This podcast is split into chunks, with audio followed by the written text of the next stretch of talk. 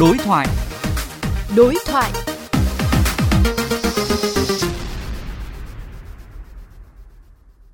Thưa quý vị và các bạn, lương hưu, trợ cấp của tám nhóm thụ hưởng dự kiến tăng mười lăm phần trăm từ ngày mùng một tháng một năm hai nghìn không trăm hai mươi hai, theo đề xuất mới đây của Bộ Lao động Thương binh và Xã hội.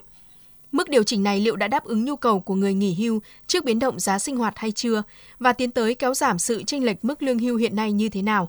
Phóng viên Nguyễn Yên đã có cuộc trao đổi với ông Phạm Minh Huân, Nguyên Thứ trưởng Bộ Lao động Thương binh và Xã hội xung quanh nội dung này. Ông có đánh giá thế nào về mức đề xuất tăng mười lăm phần trăm lương hưu ạ?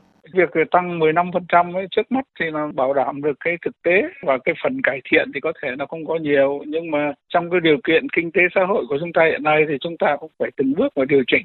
Chứ còn bảo đảm được cái đời sống của cái người nghỉ hưu mà khá thì chưa thể đáp ứng được cái điều đó, bởi vì nó còn phụ thuộc vào cả cái mức đóng của người lao động trong cái quá trình trước đây.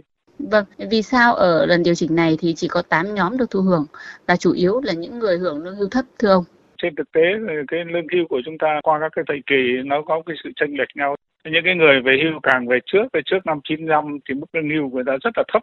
Trong cái lần này có chủ trương là tức là điều chỉnh để mà giảm bớt cái phần chênh lệch. Chú ý những cái người lương mà bị thiệt thòi trước đây, họ về hưu trước, cho nên là cái mức điều chỉnh nó khác nhau để mà giải quyết một phần cái chênh lệch, khắc phục những cái thiệt thòi mà các cái đối tượng trước đây người ta nghỉ, người ta sẽ bị lương hưu thấp.